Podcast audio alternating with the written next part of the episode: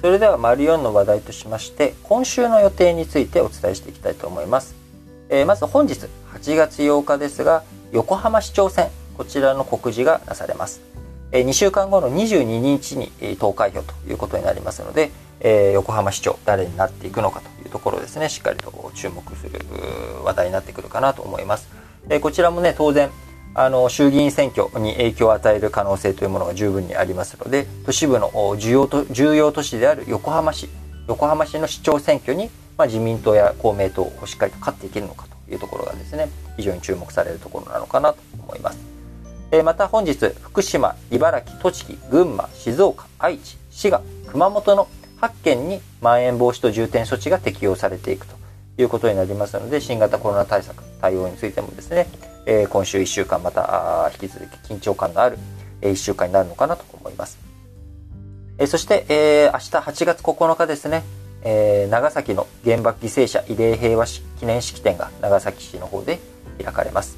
えー、原爆投下されて76年、えー、しっかりとですね対策対応まだ、えー、被爆者の問題というのは決して終わっていない、えー、黒い雨訴訟が今年、広島の方ではありましたけれども長崎も含めた、えー、環境問題環境問題じゃないや、えー、原子力原爆の問題についてしっかりと考え向き合っていく時間になりたいなと思っております、え指標関係についてはですね8月9日に7月の中国消費者物価指数 CPI と卸売物価指数が出てきますし11日にアメリカの7月の CPI が出てきます。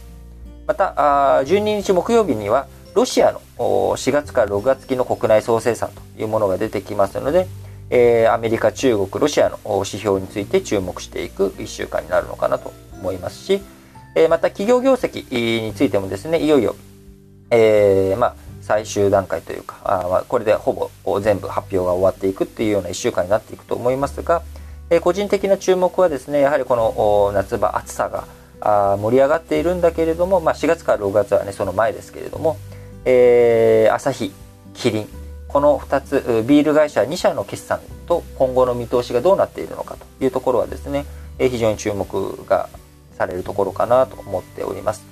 えまた、ヤマト運輸の発表もありますので、えヤマトのね、この巣ごもり消費、鈍化しているのかどうなのかというところを注目ですし、え外食では日本マクドナルド、スカイラーク、ロイヤルホールディングスなんかもあります。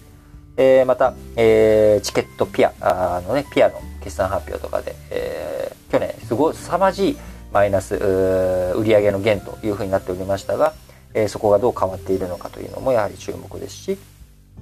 えー、リクルート派遣社員とかですね、えー、そういったアルバイトとか、まあ、ジャランとかはね苦しいでしょうけれどもジャランとかあのあのゼクシーとか厳しいかもしれませんけれども、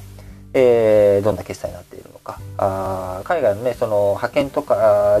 雇用関係で伸びが非常に好調ということでしたけれども、え4月から6月リクルートの決算どうなっているのかも注目ですしまた、えー、携帯事業に乗り込んできた楽天、えー、こちらの決算発表も11日にありますので、今週1週間も企業の業績動向が注目される1週間になっていくのかなと思います。